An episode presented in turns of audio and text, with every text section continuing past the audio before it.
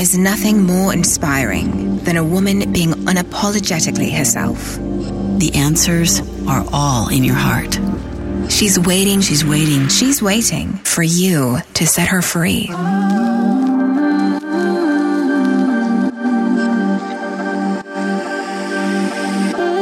Welcome to BU Podcast. I'm Jill Herman, and I am so glad you're here. I was broke, insecure, and craved approval. But with grit, hustle, and sacrifice, I still built a successful multi-million dollar business. 10 years in, burnout, I slowed down and looked inward. In that silence, I discovered that the same level of success could have come to me with much less effort and so much more joy. That's when I threw out the expectations of the world and chose to unbecome every single thing I thought I was supposed to be. And the real me was uncaged. It was far from easy. And in this podcast, I'll offer my entire journey as a roadmap so that if you're ready, you can finally be you.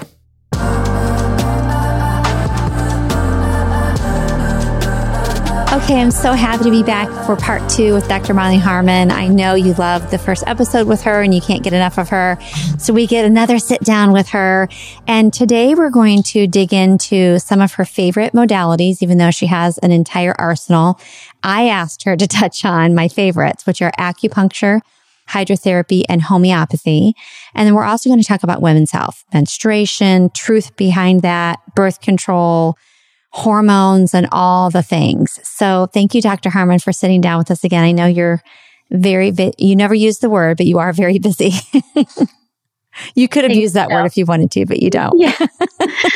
Thanks, Jill. I'm so happy to be back. So happy to talk about some of the fun that I have in practice and and those modalities that I do get to use that are in my arsenal. As you said, that's a, I like thinking about it. Like I always say, toolbox, but arsenal is a lot better. yeah. So you've experienced this, but acupuncture is a phenomenal tool and I, I, think it weirds a lot of people out. So I'd like to talk about the science behind acupuncture, its mechanism of action. Um, you know, what organs and systems are we actually involving when we're using these tiny little needles? And then a lot of the other questions that come with that, like, does it hurt? what if I'm afraid of needles, right? And so acupuncture is, you know, the study of traditional Chinese medicine, but also the way that we think about acupuncture is working on the system of ionic movement and ions, right? So we have ions running in our body all the time. They they change and exchange with things around us, our environment, our stress, our emotion, you know, all of that kind of puts out a different frequency or sound wave in your body of these ions moving the study of acupuncture is mapping, they essentially mapped out the ionic flow or movement on these things called meridians. And those meridians are connected to every organ and system in your body. I always like to use the example. Now, just because I, I needle an acupuncture point on the inside of your ankle called spleen six, it doesn't mean I'm doing anything to your spleen, right? Because a Chinese diagnosis gets a little lost in translation, right? Since we're taking another language and translating it into English, when you're using Chinese diagnostic terms, you know, they're going to tell you that you have a cold wind invasion.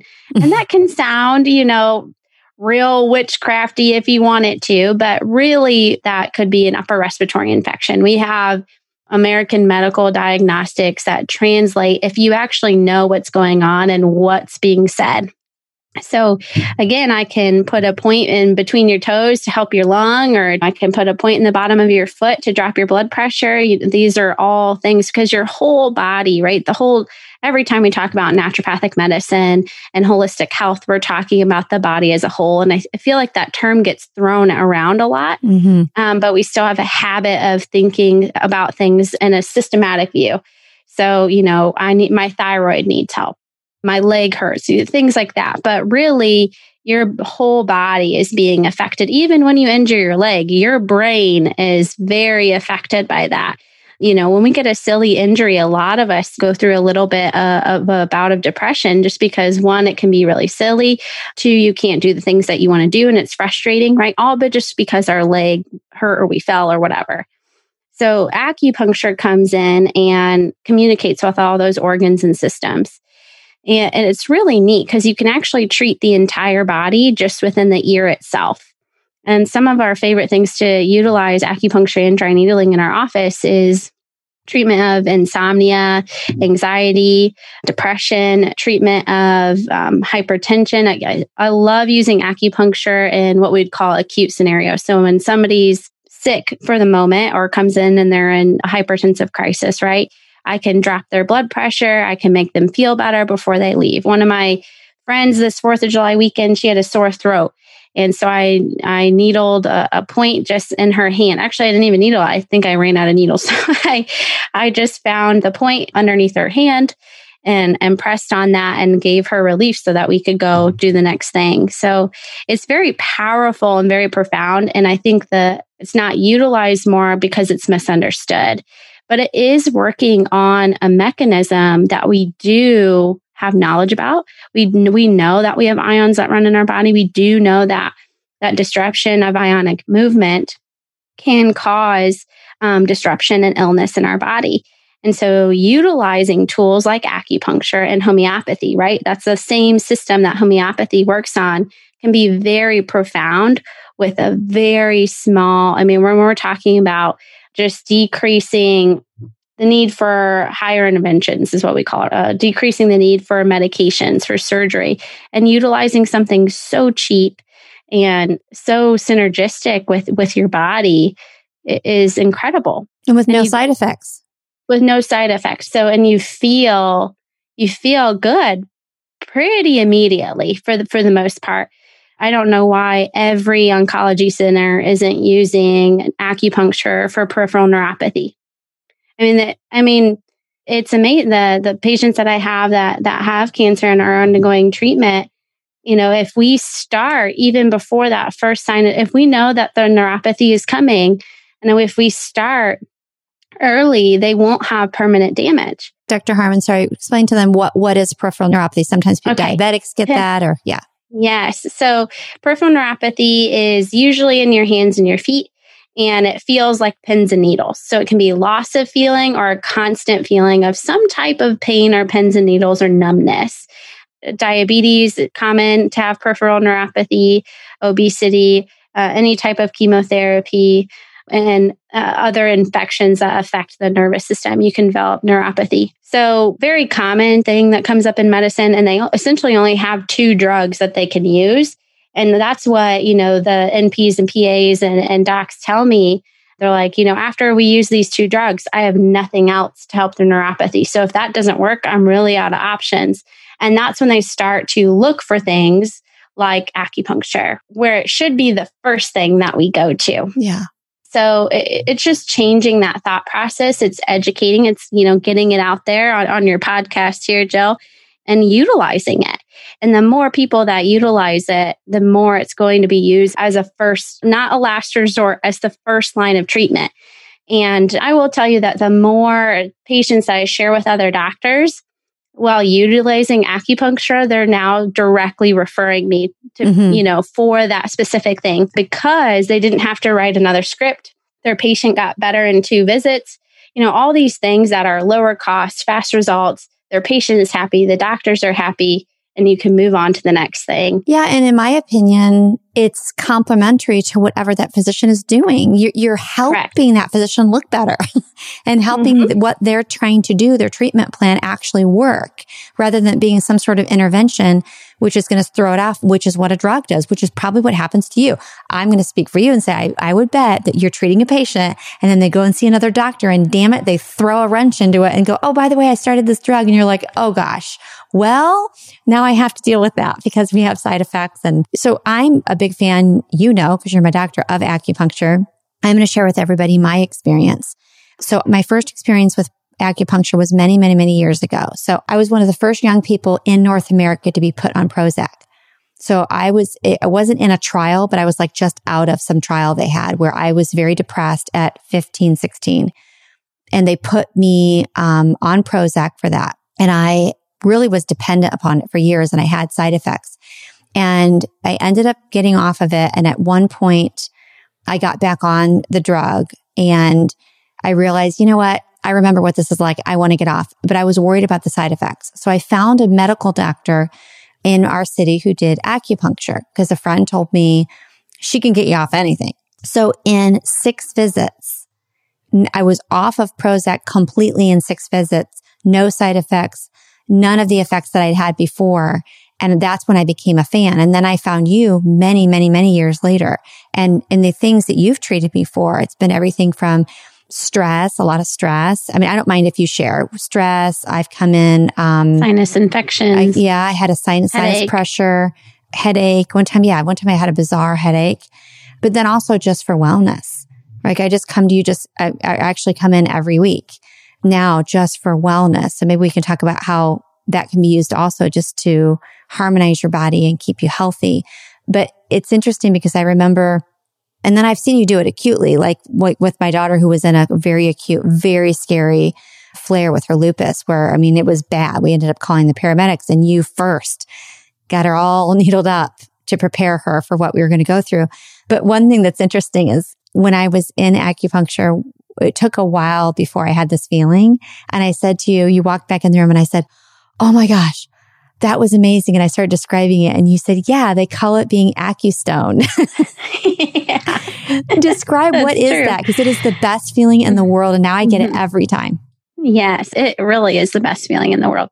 I mean, it is just that it acupuncture has a funny way of helping you go into a relaxive state. And we have people that fight it. And eventually, you know, the, the treatment just wins. And that's when it wins. You just, I would describe it as being content. You're just perfectly content, which I don't think as, as Americans we're really comfortable or live in that state for very long, right? We're always going to the next thing or thinking about all the other to-do list things that we have to do and and we get wrapped up in our day and our to-do list and acupuncture kind of lets that roll off your shoulders. And it's not that you're careless. It, it is truly that you are content. And I'll, I'll even tell you, I was maybe like 19 years old the first time I ever got acupuncture. And the same thing, I, I got done with treatment and I just felt like a, a bowl of warm mashed potatoes. Like that's that's exactly how I would describe it. And it's not, I know we call it AccuStoned. It's not a high in the sense that you would think like a drug at all. You are totally with it. And, uh, you know, yes. like I would just call it you are content. And it is just opening up that, that ionic pathway for a better flow of movement. And I know, Jill, you've experienced this too. Some needles will fall out during treatment. The longer I let them sit, eventually they'll fall out because they're done. So as long as that free flow is passing through that meridian point, eventually you'll just push it out because there's nothing in the way. It's funny if you've ever gotten acupuncture the way that we look and select the points that we're going to use, then you'll realize that that you're tender where there's blockages, right? But like I can feel it and I'll be like, hey, you know, have you been angry this week or no? I don't know what you're talking about. and we can really tell with those palpatory skills, you know, where there is blockages.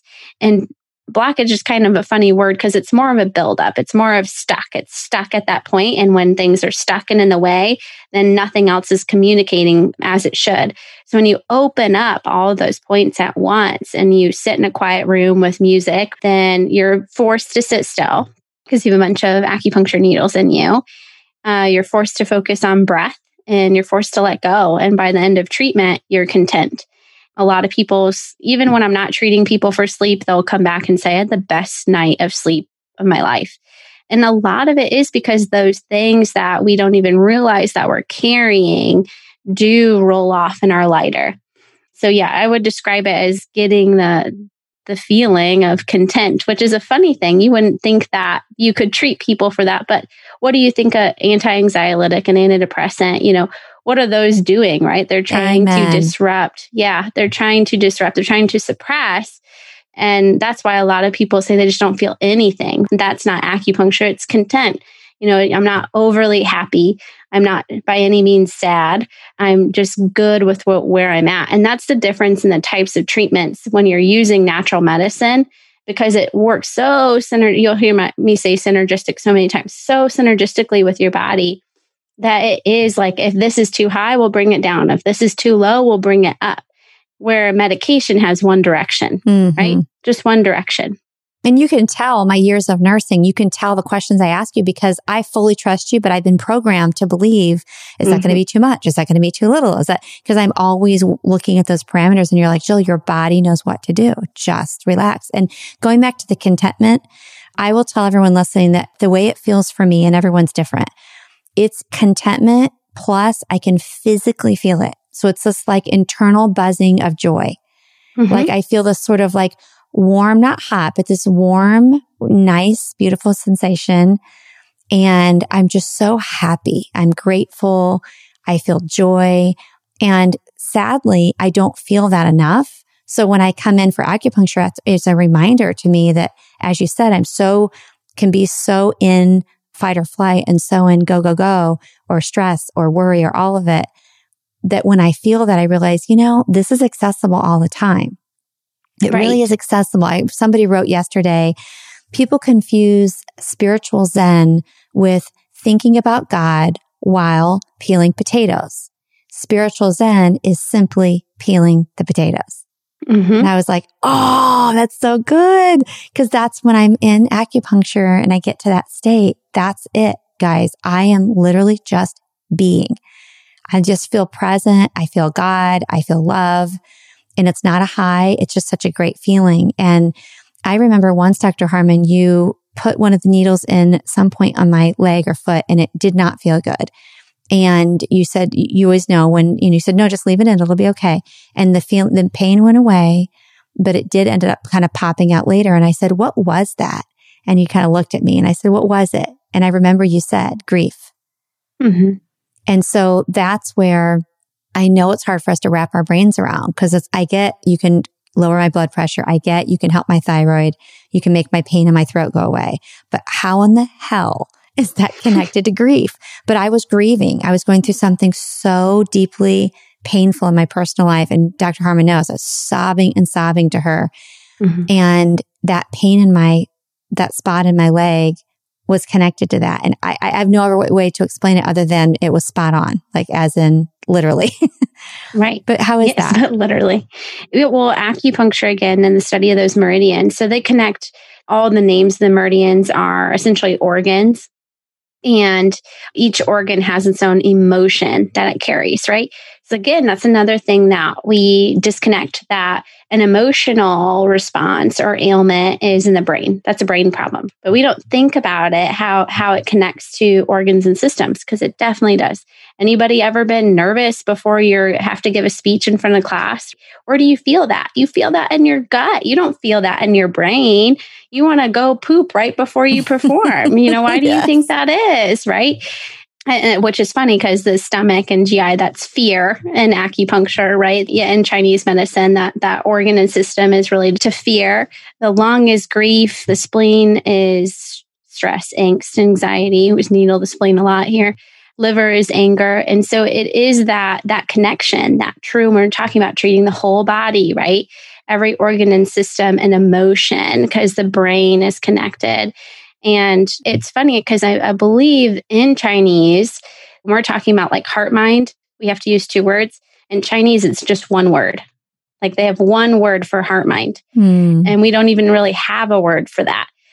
And that's just tells you the difference of their connection and understanding with their body, both mentally and physically, and ours.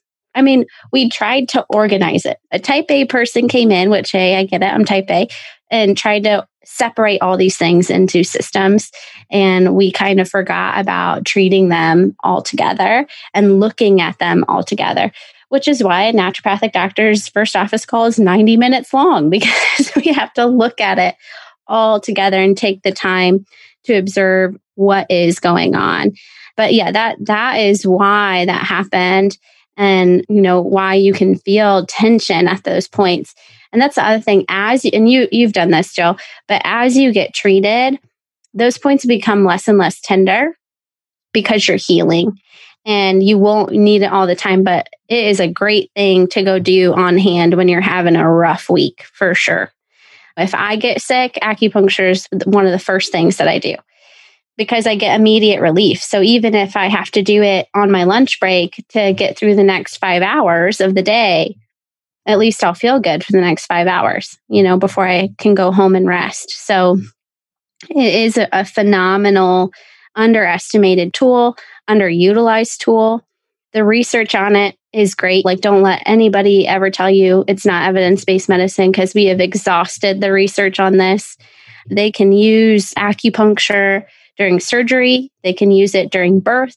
One of our favorite things to do in the office is uh, when people are past their due date and they want to come in, there's induction points for labor.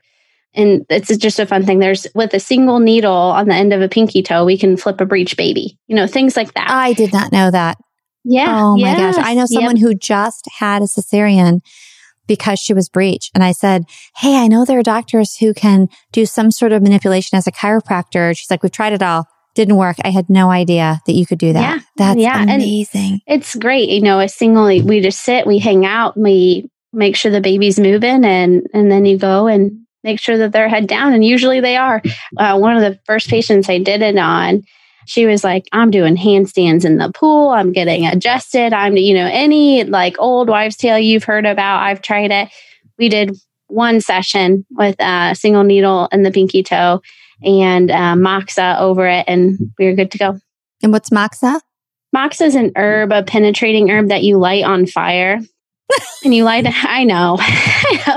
you light it on fire. It looks like this. It's like a black stick.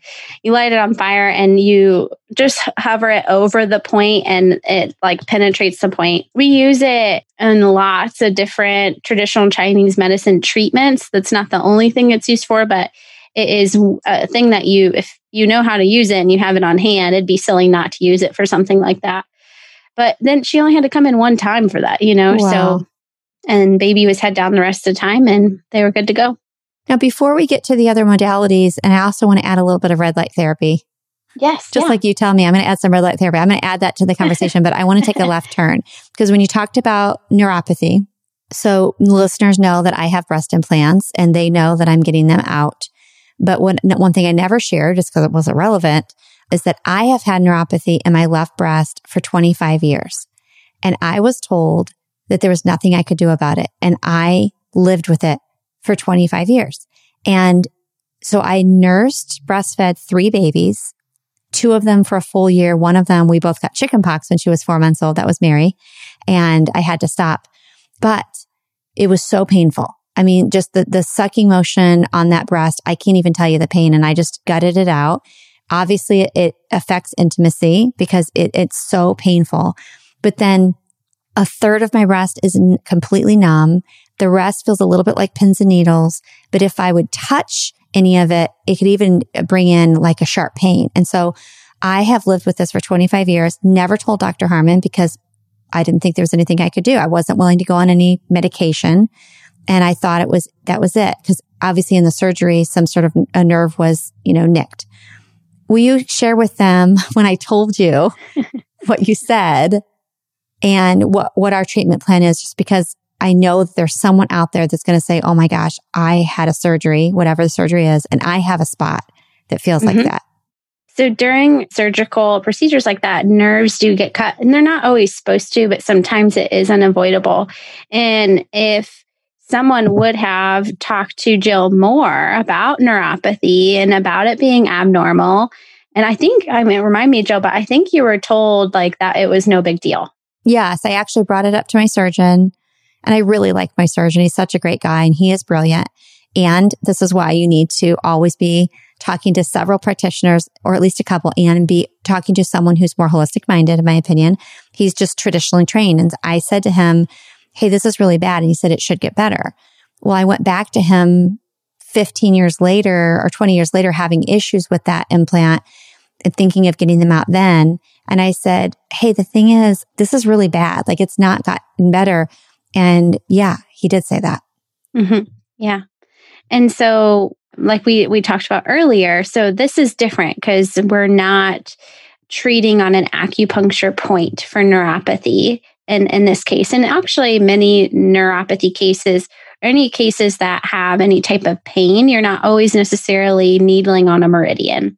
So a little bit different treatments if you if you a little different mechanism that you're trying to elicit and that would be I, I told jill i said well we could try it and i said what i would do is i wouldn't needle you any more than twice in that area and um, if there's relief we would continue treatment until we got to a new better plateau where it wasn't so painful or if after those two times you tell me there is zero change, then acupuncture is probably not going to help that area. And that's why I love acupuncture too, because I know how great it is and how quickly it works.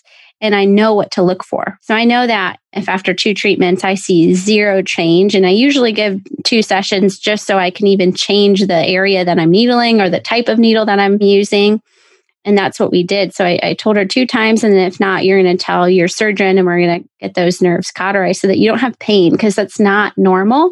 And it's a very for women, right? Your breasts. A lot of people don't realize, you know, how connected women are are with their breasts, and think about when you're around your cycle and your hormones flexing, like the tenderness in your breasts, the swelling in your breasts, all these things come up. So, yeah, essentially what's happening, backing up a little bit, essentially what's happening when we're utilizing that, we're not needling along a meridian like we talked about earlier, is we're causing micro trauma to the area. Don't get too caught up in the word trauma to the tissue, but you know, you're not even bleeding from these points. That's how small it is. So we circle the area that's problematic or that has neuropathy with uh, small acupuncture needles. You let them sit for 10 to 12 minutes and you pull them out. And that's the treatment.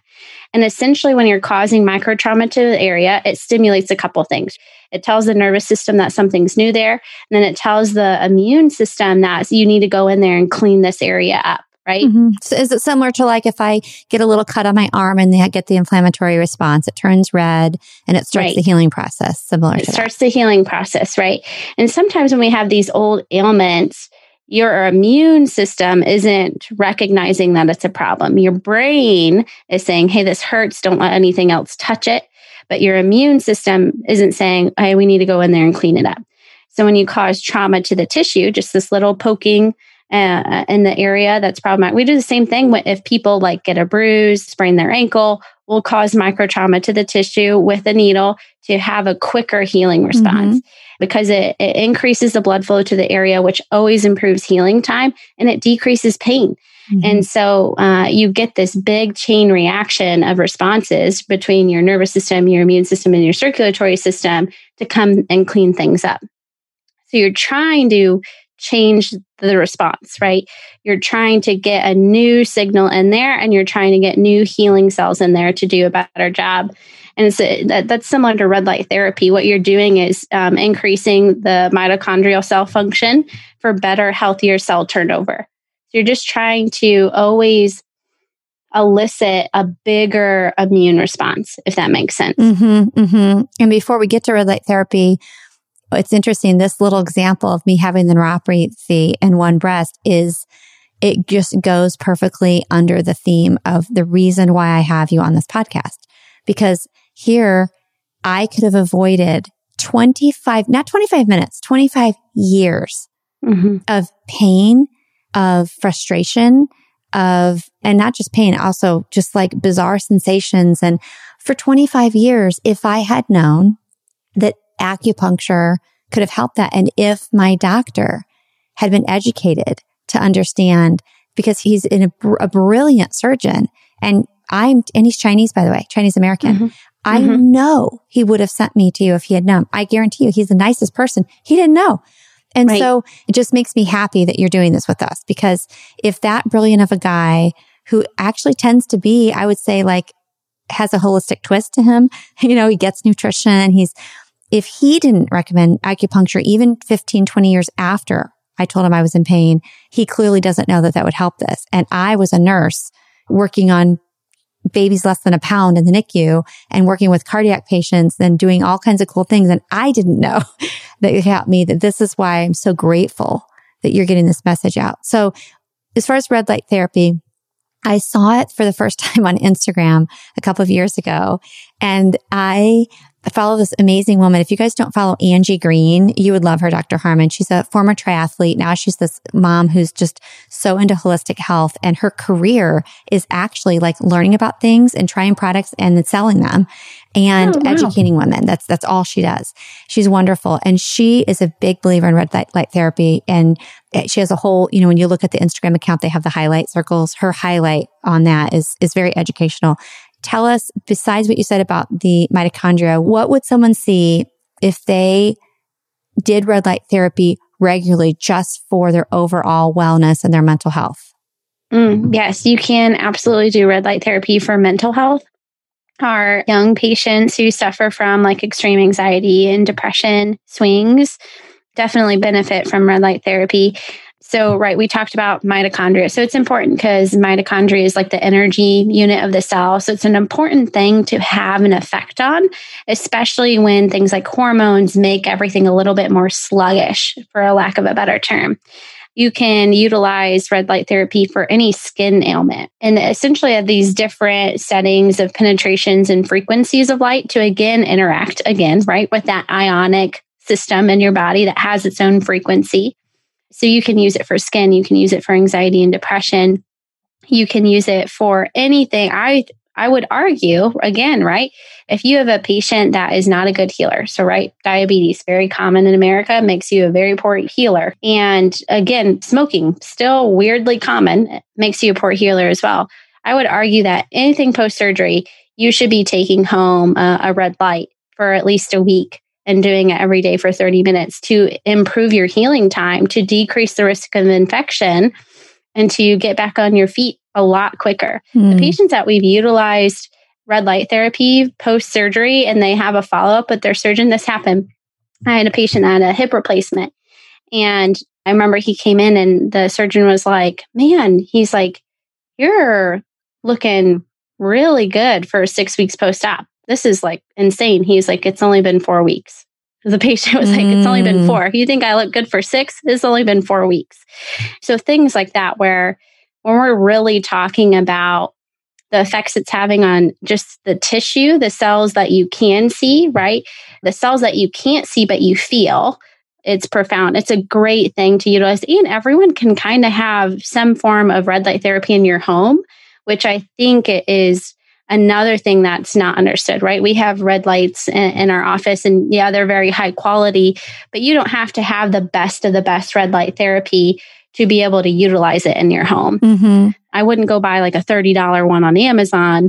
But, well, I can but, mention a company, Dr. Harmon. There's a company, and I'm not paid to say this. I'm not affiliated with them, but it's called Joovv, J O O V. Mm-hmm. And Angie Green is the one who turned me on to them. And I did some research even in the last week because of my big surgery coming up. And everyone listening, if you go find Angie Green on Instagram, she, you put in her code. I think it's A-N-G-I or it might be A-N-G-I 10, but you get a discount if you buy through her. And they have portable ones. She said it's not 30 bucks on Amazon, but it's like 150 and they're little ones or you can do what I hope to do one day, which Angie Green, her husband, they built a whole thing that you can stand up next to, which is like five feet high. And they, she did it through her whole pregnancy, through her recovery after having the baby. And then their kids stand in there with them. So red light therapy is great. Will you explain to them? We could talk for hours about this, but what is homeopathy in a nutshell? Try to say that quickly. Yes. I yes. am, you know, I'm obsessed with it. I am so fascinated. I have seen amazing results with my family. Mm-hmm. Mm-hmm. Homeopathy is incredible. Another tool that I would say is underestimated, but probably because, again, that it's not well understood. So, homeopathy in a nutshell is nanopharmacology. Homeo means similar, pathy means suffering. So, you're using a similar substance that would cause an issue in a patient, but in a highly diluted dose.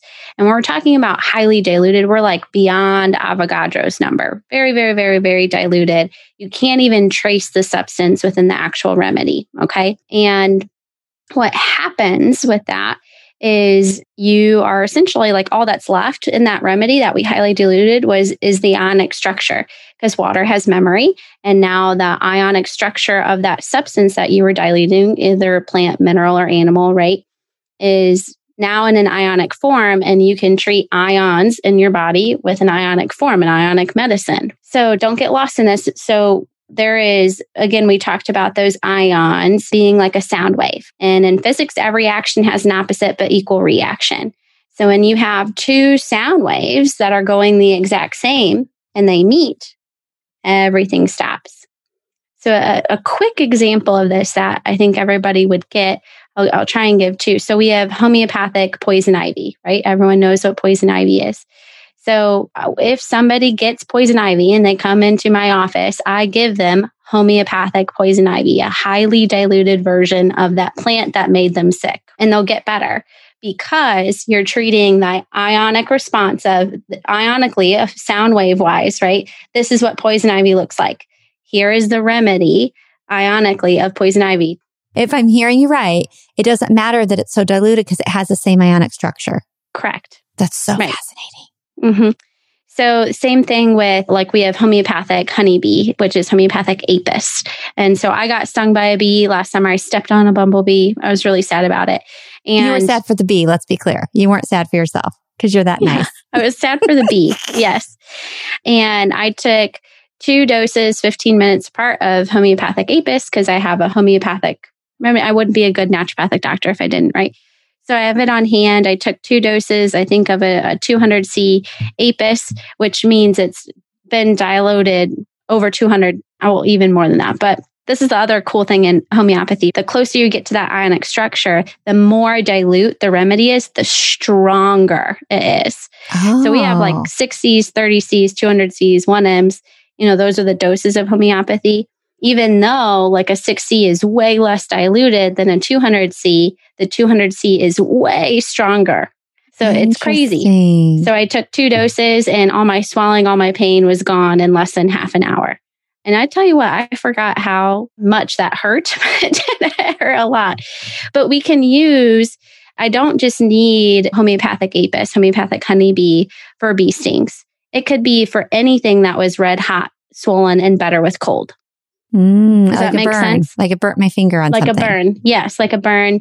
So that is how we break down homeopathy is what symptoms are being elicited and how how can we match that in something with, that we know that causes illness. So you, a lot of the homeopathic remedies are poisonous substances like arsenic or aluminum or gold or mercury, right? So we know what that looks like in a sick person when they've been poisoned. So we can give them a homeopathic dose for somebody who has a stomach flu. A good remedy for neurogenic pain is hypericum. So there are so many things that we can use. So that's just the acute side of homeopathy. When you're sick the second or something happens, you're going to take this remedy to heal better and get a better response. But then there is what we would call the constitutional treatment of homeopathy, which is if I took Jill and I tried to put her into a, a homeopathic remedy, all of her mental, physical, uh, any of her her symptoms that she talks to me about, I put all of that together and I, I, I see what remedy comes up. And it goes down to like the foods that you crave do you, are you hot when you sleep? You know, the fears that you have. It's things that doctors will never ask you about unless they're utilizing homeopathy. And we even talk about like, what foods don't you like? You, all these crazy little questions that make you you. And that's how specific it is. But when we're that specific and we give you a homeopathic remedy for something like PTSD, for something like anxiety, depression, right? Guess what? It stops and it's way less heavy and you feel better and you're less when we're talking about contentness right in acupuncture remember same mechanisms working on the same ionic system homeopathy is that way too. The things that used to weigh on your shoulders that drowned you roll off and feel lighter. Oh gosh you know i i mean the whole homeopathy topic is fascinating to me and i like the acute stuff and, but this part, you know, is like my thing. I'm obsessed with it. Not my thing is if I understand it, but when Dr. Harmon introduced this to me, I was like, wait, what did you just say? She showed me the book and I said, wait, you can basically take like my being, my way of being and find it in this book. You guys, this reason alone, go find a naturopath. It's fascinating. I mean, she's so used to it, but for us, it's like when you read your, is it called your type? Your, your constitutional, your constitutional type. type. So when I looked in the book and, and Dr. Harmon said, read this and tell me if this is you, I think this is you. And it was like reading my soul. It was. I, I was like, oh my gosh. Yes, that is me. So she gave me mine as sepia. And so she gave me mine and I had no expectations whatsoever. It was just for overall wellness. And I told her within two doses, I felt better than I felt years and years and years ago when I first went on an antidepressant. It is so hard to describe, isn't it? It's not, yeah. it's the same feeling similar to what I had in acupuncture. It is, like you said, this just, I don't know how to put it in words. Yeah. It's like it's you just, content, your, your yeah. heart gets this big hug and you mm-hmm. just feel content. Yeah. Content's the word. You feel content. You feel grounded. I feel grounded into myself. I feel content. I feel joy, but not like too much, like just like this happiness, gratitude. So matter, no matter what life does throw at me, and you know, I've had a lot of things in the last year, those still hurt, mm-hmm. but it's not in the same way. And the reason I also know it really works is because I ran out and I thought, oh, I'll go see Dr. Harmon tomorrow. I'll go tomorrow. And then before I knew it, it was like eight or nine days. Mm-hmm. And on the 10th day, I was like, why am I so tired? And why do I feel kind of sad? Like sort of like this apathetic feeling. And I thought, oh no, it can't be those little tiny little, they look like little sugar babies. Yes. You know, and I got my new supply and I think the first dose I took, I felt a difference. And we've seen it when um, my little grandson Rocco is also a patient and she was talking to his mom and me about him. And she said, is there anything unusual? And we said, well, it's really funny because he hates eggs he won't eat eggs and who doesn't like eggs? And she was like, Ooh, interesting. And it turns out he had the same constitutional type as George, my son, who also went through a period of not liking eggs. And we could go down a million rabbit holes. Like we won't because I almost mm-hmm. started to ask you about like how you've seen with my kids, they show up as one type, but that's not really their type because mm-hmm. people can or you can have layers. Layers. Yeah, yeah. You can have layers because, especially not so much in pedi- pediatric and homeopathy, treating children in homeopathy is amazing because they don't have all those layers. they can outgrow a remedy, but they don't have layers of life and trauma and illness that we have to slowly peel back. It does take time. There's a lot of finesse around um, being able to prescribe a constitutional type. But the great thing is, is that you know homeopathy is cheap. It's dirt cheap. Mm-hmm. it's like you know six to ten bucks a remedy depending on on the dosage that you're using. Well don't tell the um, pharmaceutical companies because as soon as they figure out how good it is that it helps people they're going to jack up the prices just like they do with insulin.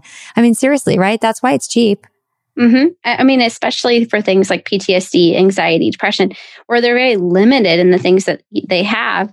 And that eventually, you know, those medications, not always, but typically you stop responding to them. They, they don't have a, as big of effect. You can only go so high up in a dose, right? You climb and climb and climb.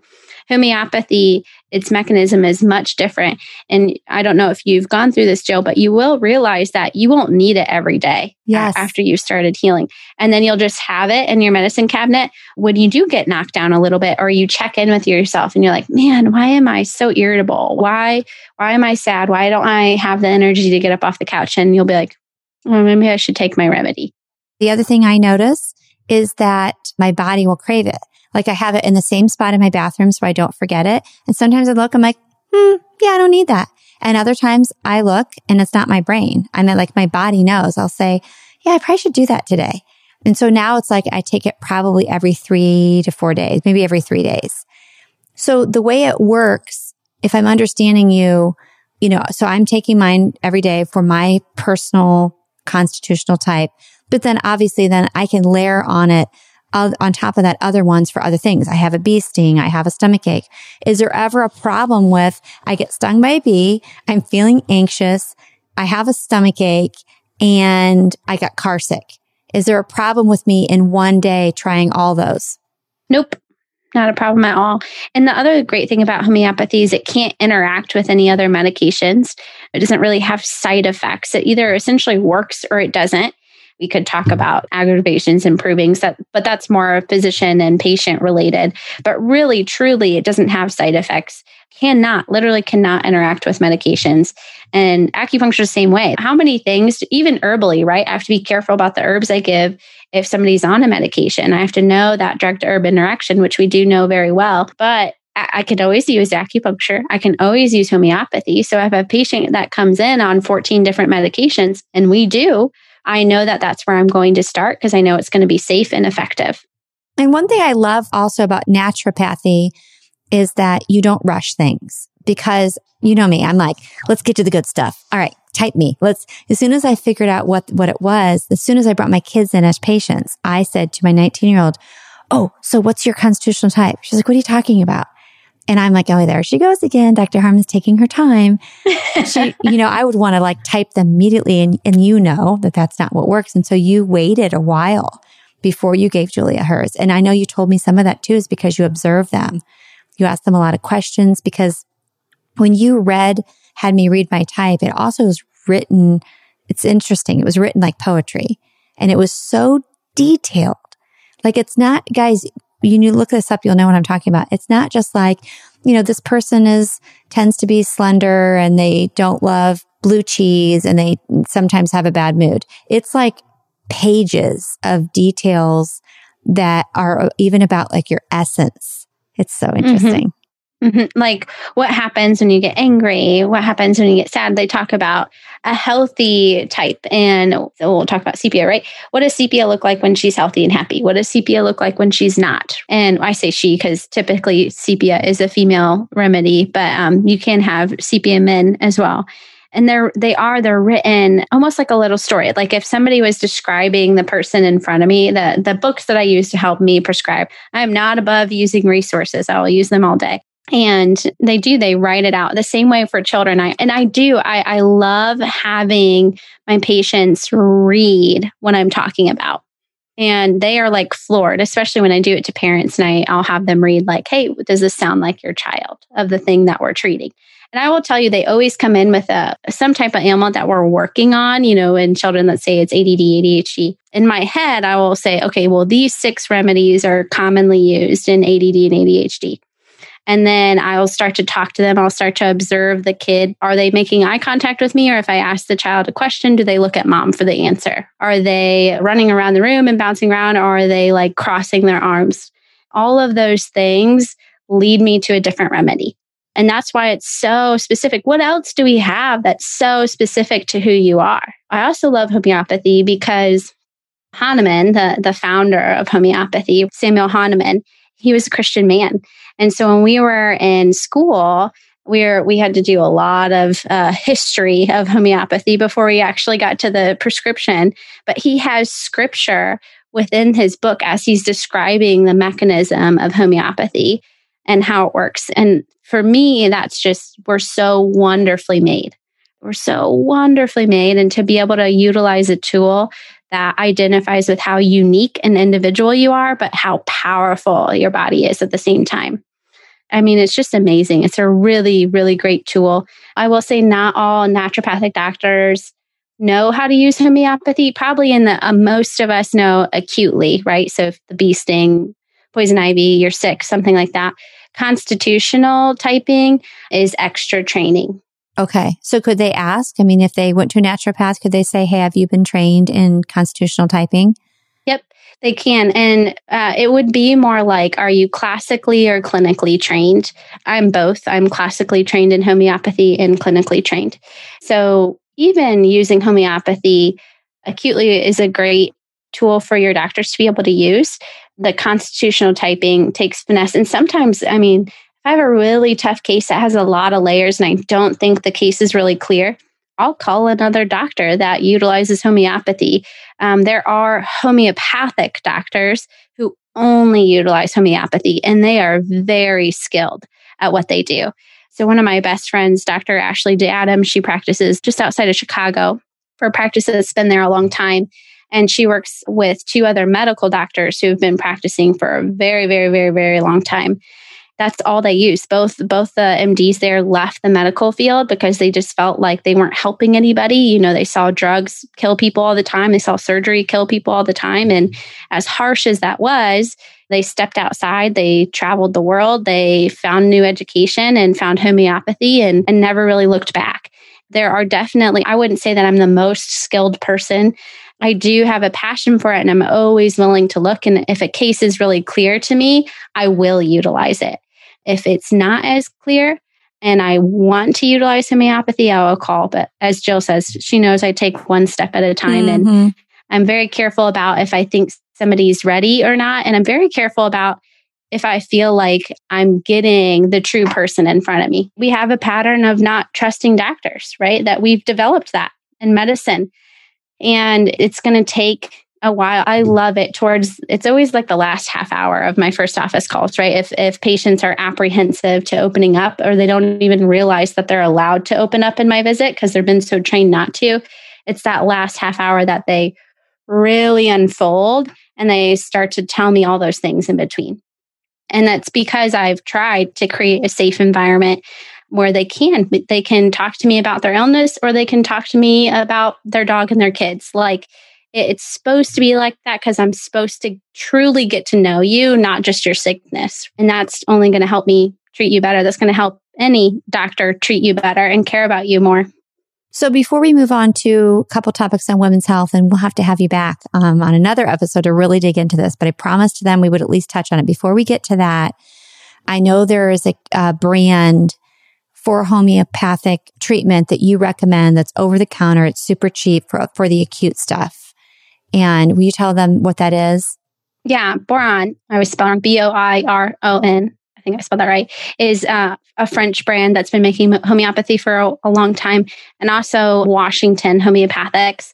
Uh, Washington Homeopathics makes a great at-home kit, an emergency kit, and it has a little printout of like three symptoms that you can use the remedy for.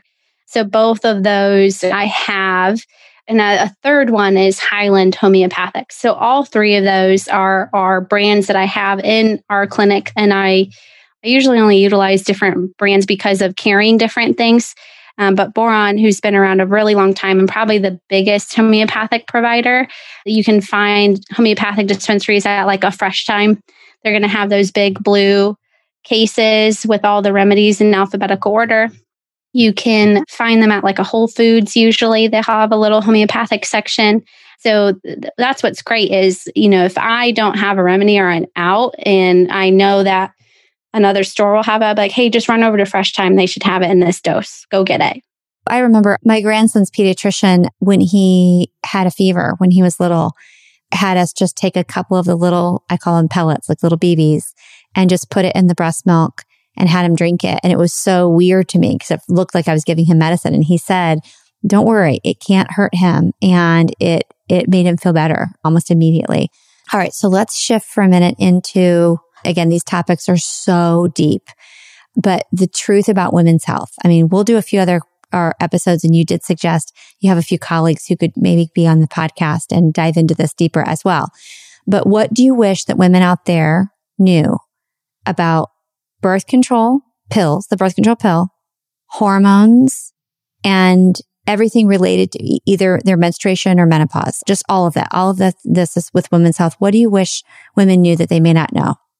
Probably the, the biggest thing starting with birth control, right? The pill is that taking the pill may help regulate your periods, but it will never, I repeat, never regulate your hormones.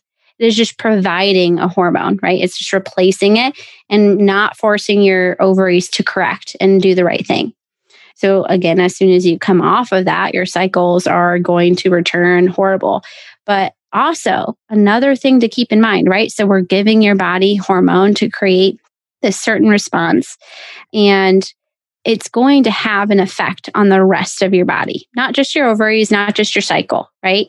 So I will tell you, and this, this is something that is not talked about enough. And I get, first of all, birth control is not well made, not well made. There's not a lot of good options. And the symptoms that come from birth control aren't talked about enough, and they're all listed. I can't tell you the number of young women who have come into my office who have been on birth control for a year or two, I would say less than two years, who develop. They would tell you out of nowhere, no other reason, who develop depression, anxiety, and panic attacks. We're not even talking about like the normal things that people talk about with birth control, like weight gain or hair growth, or, you know, sometimes it can make your acne better, sometimes it can make it worse. I'm talking about other ailments that you're going to get another script for. And I'm talking about 16, 17, 18 years old. And my daughter's one of them. You know that. Mm-hmm. And so I'll tell you a story about my sister. My sister was put on birth control. She was, I think, 17 years old.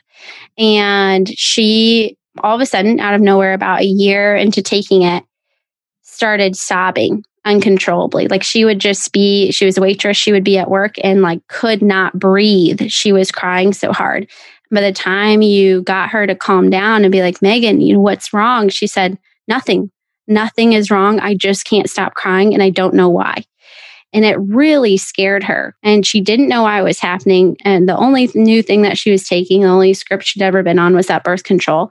And so she finally, after this going on for weeks and weeks and weeks, she finally stopped it. And two weeks later, all of those symptoms stopped.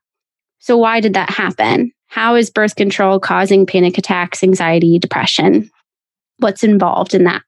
So, you have something in your body called your OAT axis, and OAT stands for ovarian, adrenal, and thyroid, right? All things that hopefully we've heard about. And you really need to think about this axis as a three legged stool. And when one leg is wobbly, the whole system begins to falter.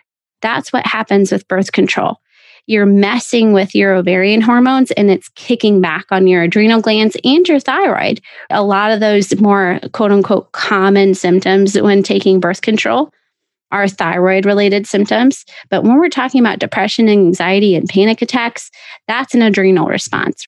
And because we've separated them into these symptoms, we've separated that into even just an emotional problem, a psyche problem, right? Panic attacks, anxiety, depression happening for quote unquote no reason, or thyroid issues, weight gain, hair growth, hair loss, all those changes in your sleep, changes in your temperature, all those things.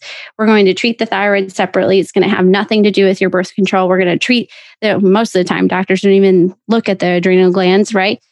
So, and that's why it's happening is because it's a three legged stool. You can't just mess with one organ that talks to two other organs constantly and they're supposed to be reacting appropriately and expect it. It's just not going to affect them. We're not going to have issues.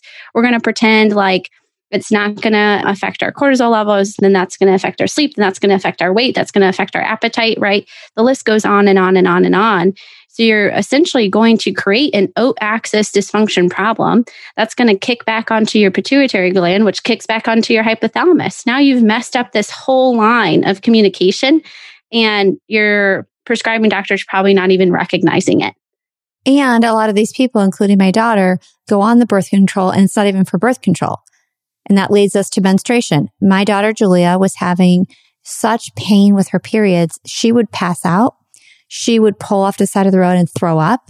She, the pain was excruciating. And here I'm going to get the mom of the year award, but she's told me several times and I thought she was exaggerating. I was like, okay, no one gets that sick from their period. I mean, I can't go to school, my period, you know? And I feel horrible because it was true. She really was having that pain. And I didn't want to go on birth control for a lot of reasons. And, and I asked her, I mean, I said, are you sexually active? No. And I said, I don't want you to go on this. I just know it's not good for your body. And you can actually go online and just get it. I mean, you can not even be seen by a doctor and just go online and get birth control. So she was on it for a while. I never connected her panic attacks to that until you just said this. Mm-hmm. Because yeah. she was having panic attacks, but you know, we had life stuff going on. So I figured that's what it was. But it also could have been the birth control. Yeah, that's just, it's just a piece, right? It's just a piece of it. And especially when they appear to come out of nowhere, all of a sudden, I have these issues, right? And sorry, can you talk about periods? Yeah, absolutely. So, another thing that I think generationally women should know, especially women in America, is that painful periods, heavy bleeding, clotting, feeling super fatigued, can't get out of bed, can't do anything on your period, feeling sick on your period is not normal. It is common, but not normal. Do not normalize that. In Chinese medicine, you are not even supposed to notice your period. Not even supposed to notice it. That doesn't happen here. That's not, you know, all of those things have been normalized as things that can happen while you're on your cycle. And women are just supposed to bear it and go through it and go about their day and act like nothing's wrong or get birth control or something else so that they don't feel those problems, not actually address what's going on to have that cascade of pain and clotting and fatigue and blood loss. So, ideally, you really shouldn't be noticing your period. And I would say, even for me, you know, personally, my cycle, luckily, I've always had a very regular cycle, which is nice. But I, until like maybe, even maybe like last year, I wasn't able to work out during my first two days of my cycle because I would usually get too exhausted and it would uh, it would actually create cramping. I can work out day one, two, day before, you know, it doesn't matter anymore. And it had to do a lot with the things I was doing leading up to my cycle. So there are a lot of nutritional things. There's a lot of environment and I should say hydration, movement, all those pieces, uh, B vitamins, right, affect your cycle and how that feels. Uh, if you're clotting on your cycle, the number one thing I would say, if you feel like you clot a lot, right, we're getting into the nitty gritty of stuff, but is are you moving on your period? The answer is probably no, because you don't feel like doing anything. And if you are clotting on your period, guess what? It's going to make your period more painful because as those clots pass through your cervix, it's heavier, right? There's more space, there's more substance going through. So it's going to create a cramp. So if we move more on a period. I'm just talking, I'm not saying go do a HIIT workout. I'm like walk, walk the whole entire week leading up to your period, walk on day one, two, three, four. And I would bet, I would bet you that you'll have less clotting and less pain to come with that. Now, the only uh, reason that wouldn't be true is if we're talking about endometriosis, if we're talking about PCOS, you know, that that's a more complex um, version of pain and painful, painful periods. But most of the time utilizing things like seed cycling, which everyone should go look up and do if you have any sort of irregularity in your period, movement, hydration, and appropriate rest too. There are so many things that we can do that require balance to have a better period. We're always talking about ebb and flow of hormones in your periods. The ones that you guys should know about are estrogen and progesterone, right? Estrogen and progesterone, when you start your cycle, should be lower. And the first thing that we swing into as we're those first few days of bleeding is our estrogen sh- level should start to go up because we're trying to create a new follicle. After we're shedding that lining, we're going to try and create a new follicle. And then when we get to ovulation, estrogen should come down a little bit and progesterone should come up and then the cycle repeats of this rise and fall. What's happening is uh, a lot of people are experiencing something called estrogen dominance. Now, estrogen dominance can either be um, essentially an imbalance ratio to progesterone to estrogen, where you're not necessarily high in estrogen, but when we're looking at what how much progesterone you have to estrogen, there's an imbalance there ratio wise, and it can create a list of symptoms like what we've been talking about: heavy bleeding, cramping, fatigue, all these things. And then there's also the just elevated estrogen dominance where you do have not only do you not have enough progesterone, you have way too much estrogen and that will create more severe symptoms. But I don't think anybody's really taught and I would say before I went to medical school, I didn't really understand my period and I got mine when I was 14, right? Why did I have to go to medical school to understand my cycle? Why aren't we talking about it? Why aren't we educating women? That is a whole topic that I'm going to get into in this podcast eh, of us not even understanding. I don't understand my cycle. As you're saying, remember this happens? I'm like, yeah, no. I mean, I don't pay attention to that. I don't remember that. I don't. Right. We're not taught that. We are taught fear it, hide it, and hide it, grin and bear it. Mm-hmm. Put that on a t-shirt. That's oh, what we're yeah. taught as women. We don't even understand what the hell's happening in our own body to the point where that's why also so many accidental pregnancies happen too, because we don't even know when we're ovulating. We don't even know how it works.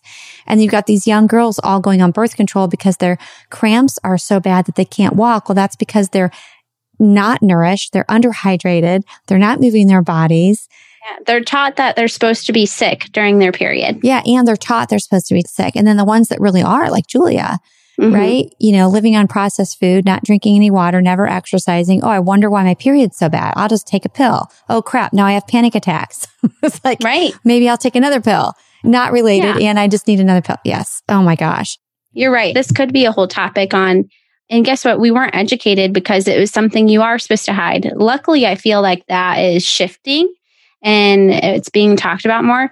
But we're talking about how poorly birth control is made, let alone menstrual products, right? Ugh. Tampons are horrible, horrible. And they cause more cramping because your vaginal wall tries to contract around it continually. Oh, really? Is that why? Seriously, I didn't yeah. know that. Oh, yeah. I mean, sometimes if I have a patient that I'm treating for menstrual issues, I always ask what they're using. And last year, Jill, I went paper free last year. So I utilize, and I highly recommend this. I use the Flex Cup and then I use the Thinx underwear, and they're fabulous. Are those good? They're I so saw good. The commercial, and I was like, oh, I don't know about that. Yeah, I know. It freaks everybody out. And it did me too. But they are fabulous. Oh Absolutely my gosh. fabulous. And I highly recommend, especially like if you have a daughter who's around 11 years old, you should be packing a pair of those period underwear in her bag. And they do make junior pairs. And it, you can better understand your output, uh, how much you should be bleeding. A lot of women are like, when they're telling me that I don't really think my period's heavy, and I ask them, well, how many tampons or pads or cups do you go through? It's ridiculous the amount that they're going through. If a menstrual cup's supposed to last you last you 12 hours and you're changing it every three, you're re- bleeding too much, and you're probably also anemic. And, and that's why you're tired and you feel like your heart's beating in your chest every time you try to climb a flight of stairs at the age of 17. And it's just things of, of, looking and asking and educating. And I will, I do teach my patients about their cycle and about what's not normal. Can you talk about the cup though? Okay. Cause it yeah, freaks me out. Absolutely. I mean, it sounds messy and gross. And I'm just going to be honest. Like it's so interesting how we accept things when we're ready. I actually was told many years before most of my friends because I was partnering with a brilliant holistic medical doctor I've told you about, Dr. Candace Corson, she told me how bad tampons were. And I've, so I've known it, but I've still used them. She's like, don't ever put those in you. If you're ever going to use one, get the organic cotton ones. And I tried one and it was like, I couldn't figure it out. And I was like, this is dumb. And I threw it away. But the cup, I have people that use the cup and it grosses me out. The, I, I'm feeling like it's going to be messy. And so let's just get real about it. What is it and how does it work? Yeah, here we go. So the truth is, Jill, it's all messy. If we really think about it, your yeah, period's a little right. messy anyway. it's all messy. So I use the Flex Cup, which is a little bit different than like the Diva Cup. And I forget the other more popular one, but because it has uh, like a string, like a tampon would, that goes through the middle of the cup so that you pull that string and it self collapses, where the other cups, like you're inserting your finger, collapsing the cup and pulling it down, right? Oh, Which yeah. and that's the out. one I would use. That's why I didn't want to go like digging up in there to pull a cup right. out. No one wants to go searching for that. so uh, women do though. But yeah, so I highly recommend the the Flex cups, the one that I use. They also make a um, disposable cup I use them sometimes on vacation if I don't want to like if we're running around, then I can just take it out and throw it away and put in another one. But it looks like a disc and it catches and collects everything. The cool thing about that disposable one is you can actually when you when you go to the bathroom to pee and you contract that muscle, it'll actually tip your cup and empty it. Oh my gosh. Yeah. So when I use those, I use them on vacation because they're a little expensive and so I won't have to change it all day. It's great. that is pretty amazing. So the reason to use these is one, it's better for your health, and two, it's mm-hmm. not causing as much cramping because your body's not clamping down on it to try right. to. Okay. It's made of silicone, which is non toxic. It is forming. So this is another thing. I recently was tell, tell my husband this. I was trying to tell him, he's like, you know, just curious guy. How, do you get that in there? I said, well, there's like a shelf, there's a turn. It's it's not straight up in there. There's a little turn to your cervix. And he's like, does everybody's have a turn? And I was like, do you think I'm just a weirdo who's like that vagina turns? so uh, you put it just past your coccyx bone, which you can, you'll be able to feel. It really isn't more messy than anything else that you would use. I would say that you have less accidents. Uh, I usually, my longer days uh, of bleeding are usually days two and three. And if I'm working, you know, sometimes I work 11 hour days. If I'm working, I will use my cup and a pair of the Thinx underwear. And that way, if the cup gets full and I'm with a patient and I, I can feel it, I know I have the, those underwear on and nothing's going to happen. Yeah. Okay. So I love it. It's great again, that silicone is more forgiving to your vaginal wall so that uh, your vaginal wall isn't contracting around it, it's just holding it. If it is contracting, everything moves with it where a tampon can't move. Mm-hmm. Mm-hmm. So I have a question that's going to come across as a dumb question, but I know someone's thinking this. So how is it non toxic to put silicone in your vagina, mm-hmm. but it's toxic to keep silicone in your body, as in an implant? Yes, that's actually a great question, Jill. So silicone eh, is made out of sand, right? Which is why it's non-toxic and we're not keeping it in our body. So it can't form things that we have issues with any type of implant, right? Not just silicone implants, but like any type of implant can grow what we call a biofilm. So silicone for the use of menstruation, because we're only utilizing it and we're taking out and we're cleaning it and putting it back in, right? We can't do that with implants. We can't take out our Okay. implants and clean them. And so you can't form biofilms around them.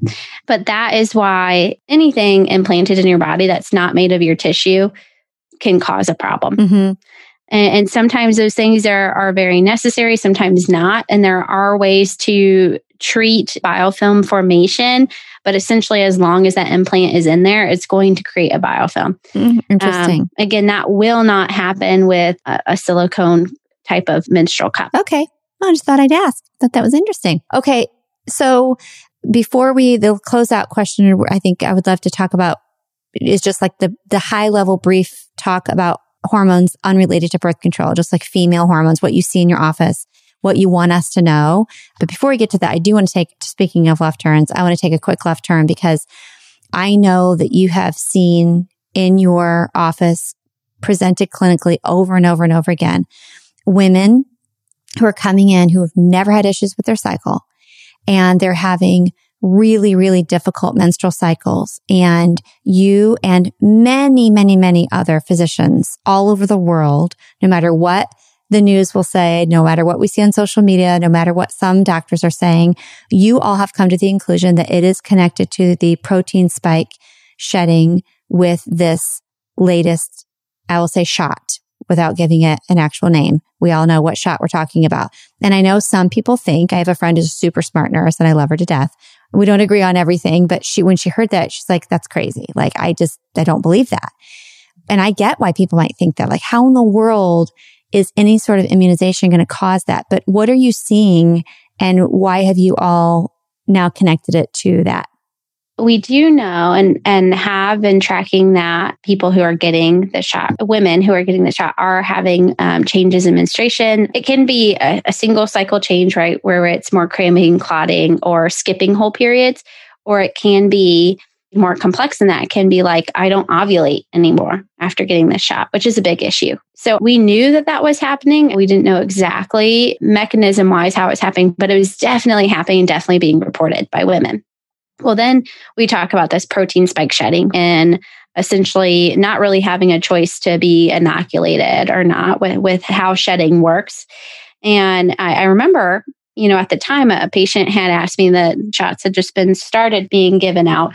And she said, well, like, all these women that are talking about what's happening to their cycles after they get the the shot you know can that happen with this protein shedding like should i be worried should i be looking into you know uh, anything changing in my cycle anything changing in my hormones and i said you know at, the, at that time i really hadn't been seeing anything in my unvaccinated women population but it was kind of early on and again i, I wasn't able to even with my knowledge at that time to really think of a way of like how that could happen.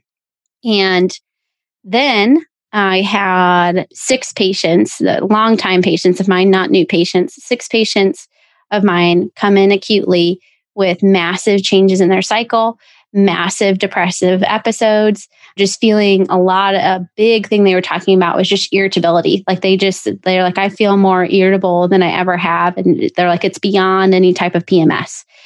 So I started drawing their hormones, right? Obviously, it was a hormone problem. These are patients I knew well that never really had issues before, and their estrogen levels were off the charts.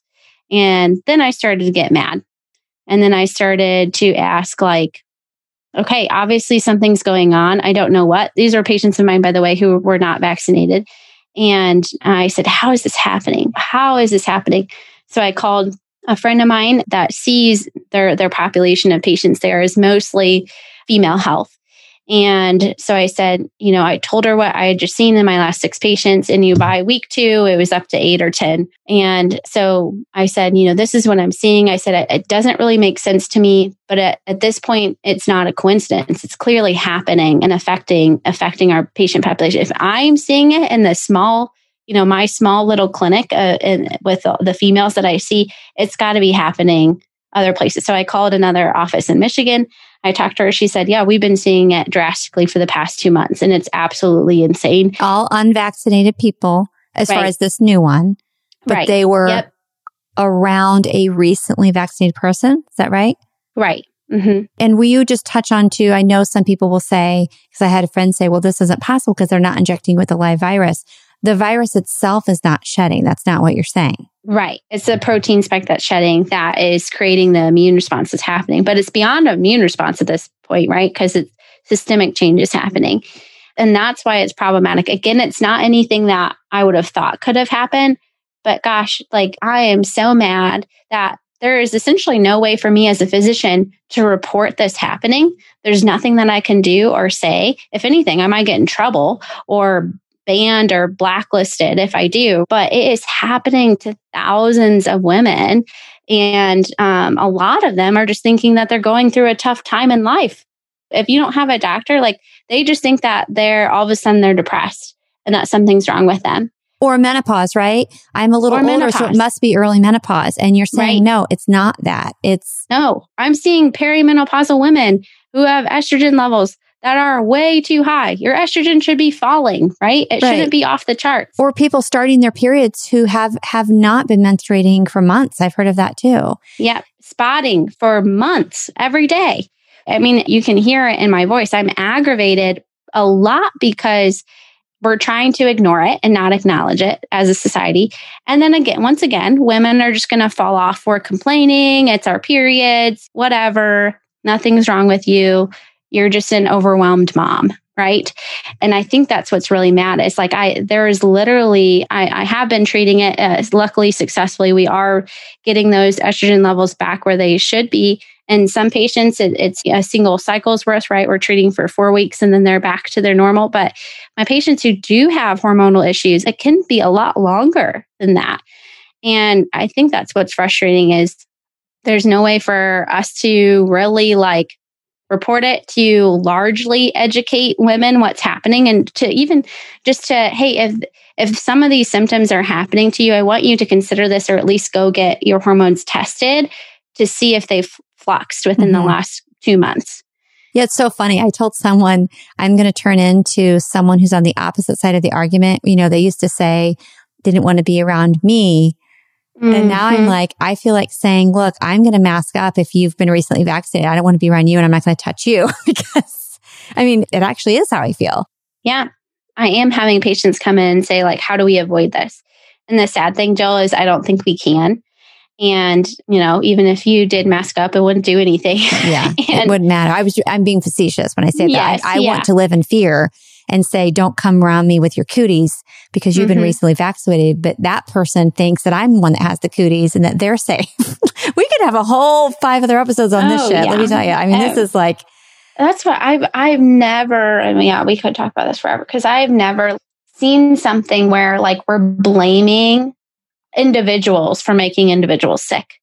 Like we've never done that. Even with the flu, you didn't like hunt somebody down. No, you say I caught the flu. I caught the it's flu. It's going right. around. yeah, it's going around. Exactly. People are still talking about, I saw like somebody on Twitter said something like, I thought I had a cold. I've been wearing my mask. I've been vaccinated. I've quarantined. And yet I still tested positive for COVID. The dumb people who aren't doing their part still blaming it on somebody else. And I was like, those heartless people who don't care about humanity. Those heartless people who aren't taking precautions are the reason why I got COVID. And uh, I mean, we, like I said, like we could we could go on forever. Your health is your responsibility. It's nobody else's. We've never blamed people for getting sick like this before. And there's a lot that we could talk about uh, pandemic wise. I'm very empathetic to COVID, or at least I like to think that I am. And people have died from this virus. This thing is yes, was very it's very real. I don't understand the people are saying that it's not real. It was very real. People have died, but there's a lot more to go into it from from a physician perspective and the physicians who have come out and tried to talk about what really is happening and what's really wrong get shut down, lose their license. They've made it impossible for you to talk about. They really have. And why? I mean, episode part three, let's talk about why. Why? Why? if there's nothing fishy going on and everything's just on the up and up and there's just COVID and there's these vaccines and everything. I mean, this is, I have friends that think this and they get to, and I honor that. But then they're telling me that I'm the crazy one. Okay. But if everything's on the up and up, then why do they care if Dr. Harmon goes on Instagram and tells the truth? Why would, why is it a problem for her to say, Hey, I don't know about you guys, but this is what I'm seeing in my clinic. You can't even mention. I just saw an emergency room physician in Canada went uh, live. I think it was yesterday, maybe. You probably saw it where he said, I'm willing to give up my license at this point. I cannot believe because now in Canada, you ready for this? You are cited for recommending vitamin D3. I mean, are you kidding me? Oh my goodness. I mean, the sunshine hormone now is the devil. You can't recommend D3. They called it a conspiracy theory. There's so much scientific evidence to prove what D3 does. Oh my goodness. We have loads of research. I, I did not see that, Jill. Sadly, I'm not surprised. I mean, the number, uh, right? The argument is like, well, I believe in science. And I'm like, well, I studied science. Yeah. like, I do believe in science and this, what you guys are making this out to be and the, the, the terms, the precautions and the things that we have come up with is not scientific no. by any mean. I mean, not truly. Yeah. There's a doctor I, I follow that you would like called Dr. Brett Jones. He's a chiropractor.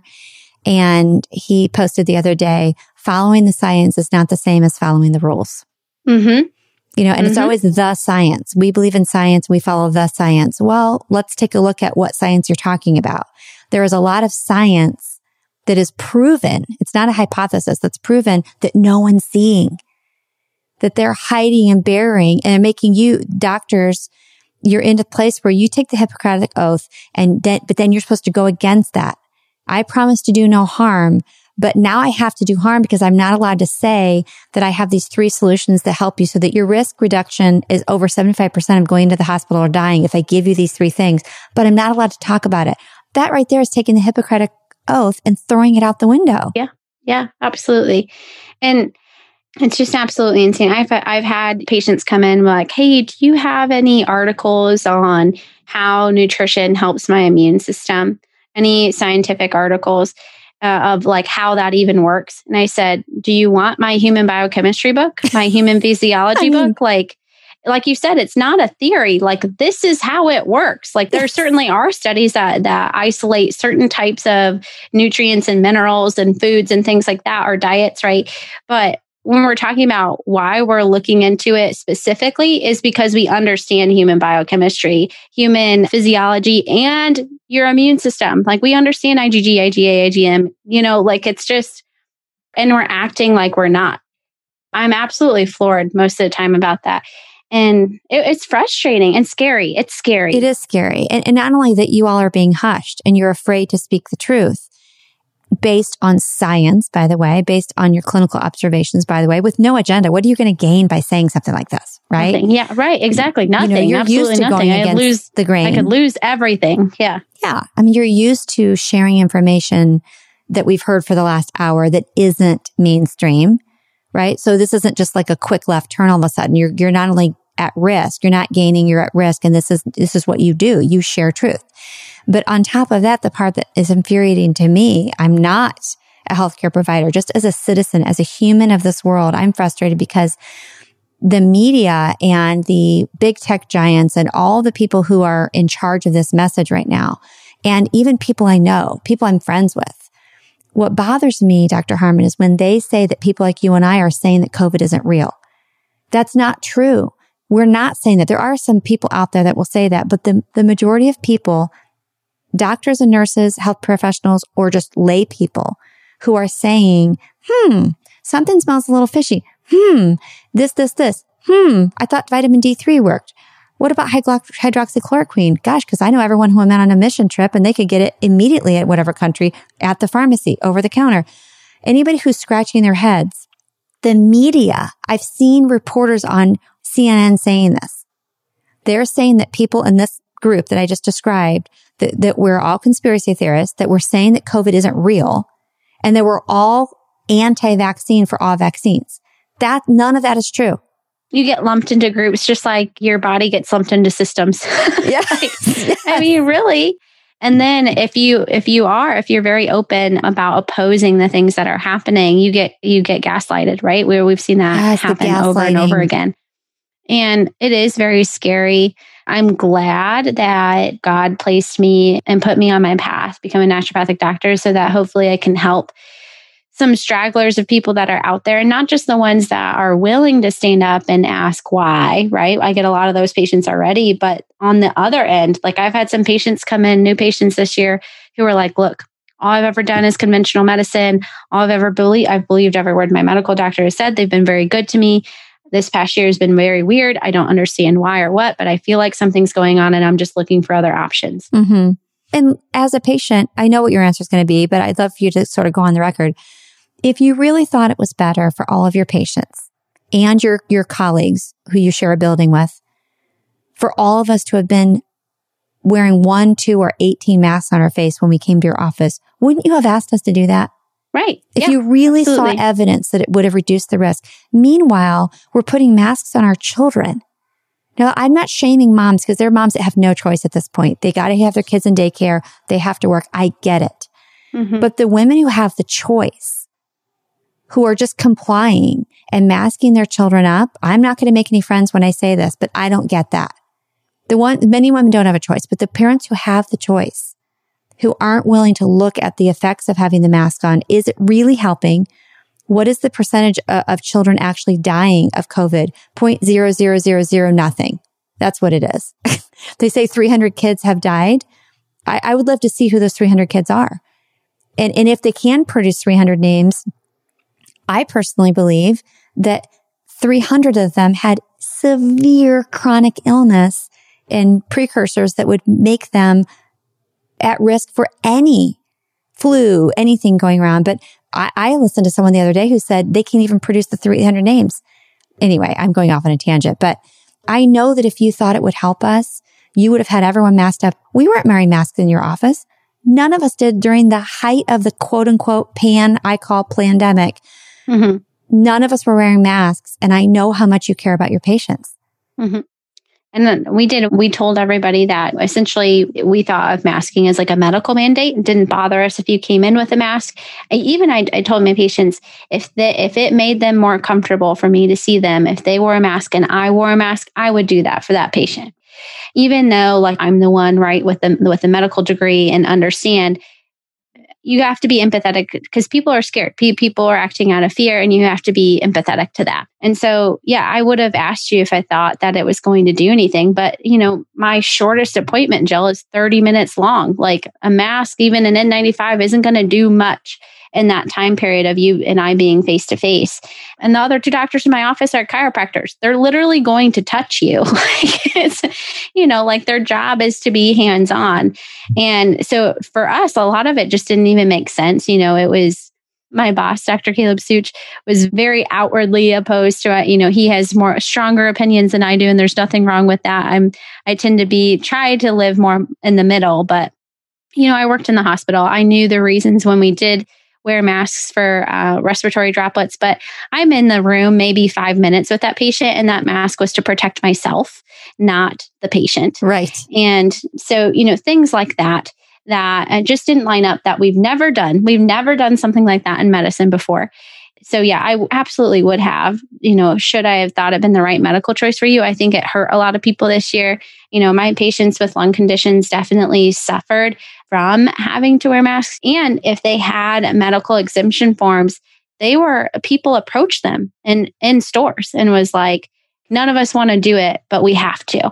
And they're like, well, I have a medical exemption because I have COPD and I literally can't wear a mask over my face because I have what they call a restrictive lung disease. And we are just so lost and so acting out of fear. And uh, on the on the side of you know deaths uh, of COVID, no matter the age, to me, and this maybe this isn't as empathetic, and I don't mean it not to be, but to me, God numbers our days. And that's true. That's just true to me. And it's not to go out and live recklessly. That wasn't the point. But truly, God numbers our days, and anything can take us at any time. Freak accidents happen, freak illnesses happen all the time you you have things that turn in the hospital that aren't supposed to turn, right? And sometimes because they miss stuff. The third leading cause of death in America is medical error. But with this, when you look at the rate, the death rate, I don't get how people don't see that. I know how this sounds. I understand that this could land as arrogant.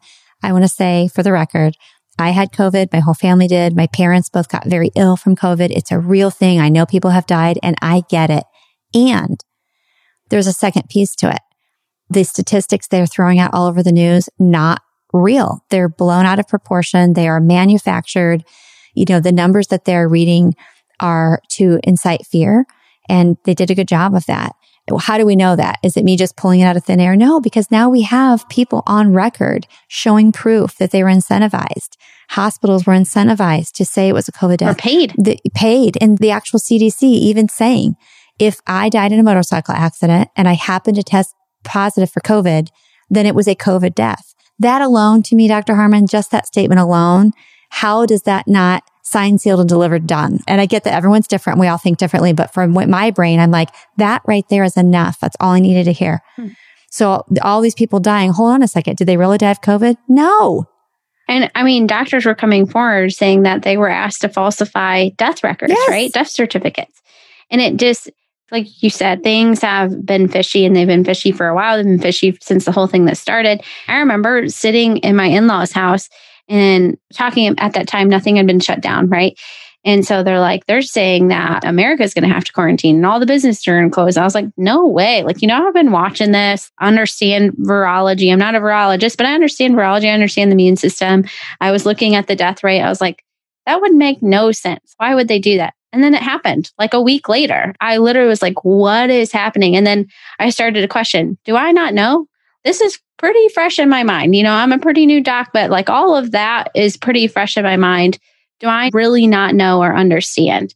And then five days, I'm like, oh, nobody who's actually making decisions for what is happening is actually a doctor in practice. Yeah, that's terrifying. What about the new head of the WHO? That's terrifying. Right nobody who is making decisions for a nation is actually practicing medicine. And therefore, they weren't really seeing what was going on and they weren't really seeing what I would call like truer statistics. We weren't really measuring anything. This study that's out right now for this shot, like, is happening. Like, you are the test subject, right? And it's not being tracked well. It's one of the worst studies I've seen. And there's going to be a lot of things that we don't know until years later. And even then, we won't know anything. Look at the kids right now with myocarditis. I mean, mm-hmm. that is terrifying. Yes.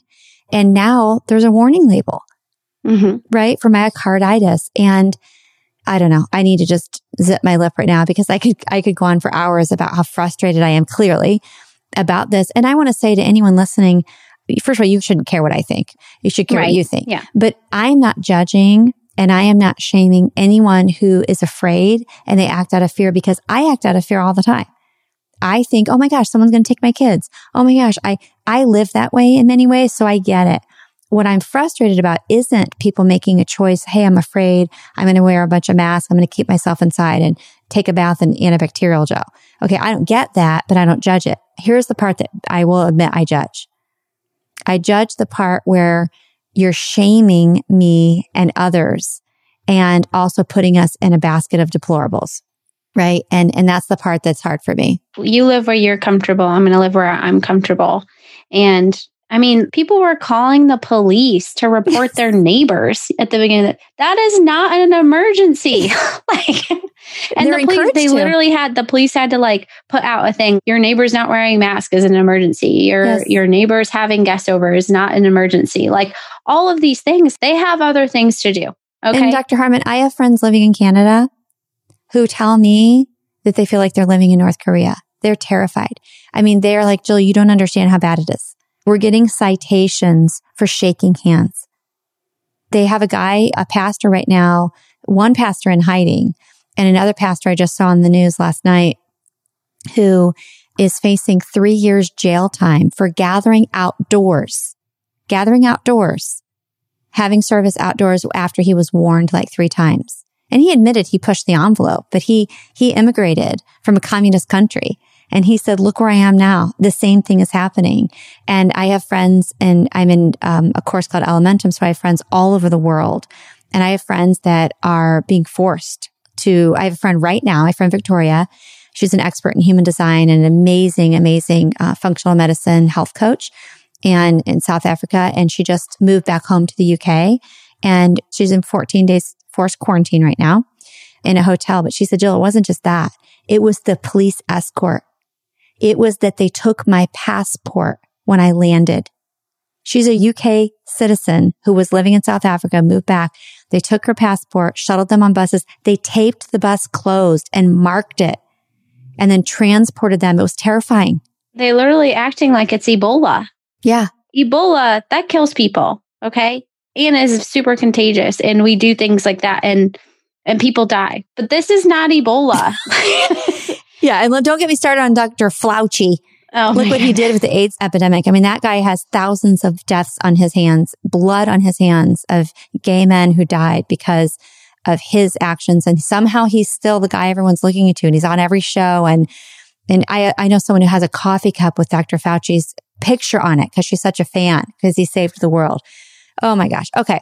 So thank you so much for this entertaining left turn. Left uh, turn. major left turn. But you know what? That's what I love about our podcast is we're willing to talk about almost anything. So, oh my gosh, we covered birth control and hormones, menstruation, Menstrual cups. menstrual cups, acupuncture, homeopathy. And I know you agreed to be on another time and you shared that you have a few colleagues who can dive in with us as well. And it's, oh, so we so appreciate you, Dr. Harmon. And I know, so Dr. Harmon's in Fort Wayne, Indiana.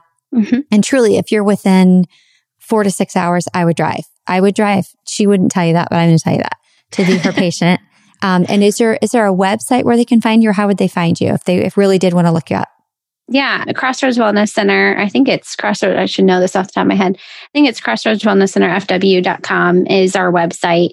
And if you Google Dr. Molly Harmon, Fort Wayne, I should come up, you know, theoretically. I should be listed on the INANP website, INANP, I think it's .org, which is all of the naturopathic physicians practicing in the state of Indiana and where they're at. And now, again, these are naturopathic doctors who went to naturopathic medical school. They are the only eight that practice in Indiana. And then uh, you can also find me on aanp.org, which is a list of every state that has naturopathic doctors, and they'll help you find the closest naturopathic doctor to you. Oh, great! Um, so you should be able to find me. If not, Jill will tell you where I am.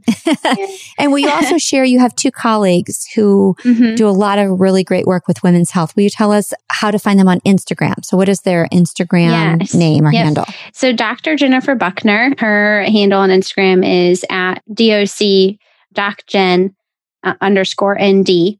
That's her professional Instagram handle, and she's in Grand Rapids, Michigan. And then also a more popular uh, naturopathic doctor is Dr. Jolene Brighten, who wrote the book Beyond the Pill. Uh, highly recommend if you just want more information about birth control, about options, right? About options. We could spend a whole podcast session on that and then about hormone detox at home hormone detox that's a great little read i mean she wrote it really well for the patient with lots of resources lots of resources like if you came to see me that i would tell you to use so yeah jolene brighten has lots of sources um, she has She's a good amazing. blog page on her website as well dr jennifer buckner And for Dr. Jen, it's Jen B. So it's D O C J E N B underscore N D.